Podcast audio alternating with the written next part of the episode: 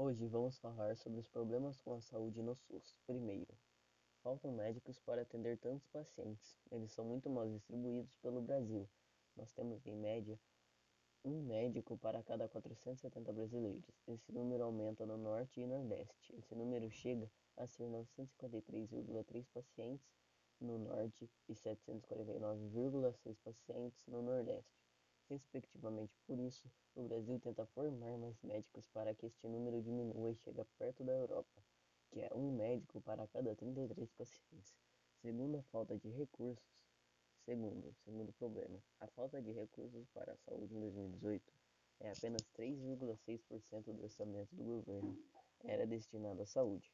O estudo aponta que o gasto com a saúde no Brasil é de 4 a 7 vezes menor do que o de países com sistema universal de saúde como Reino Unido e França, e inferior ao de países da América do Sul, em que a saúde não é um direito universal.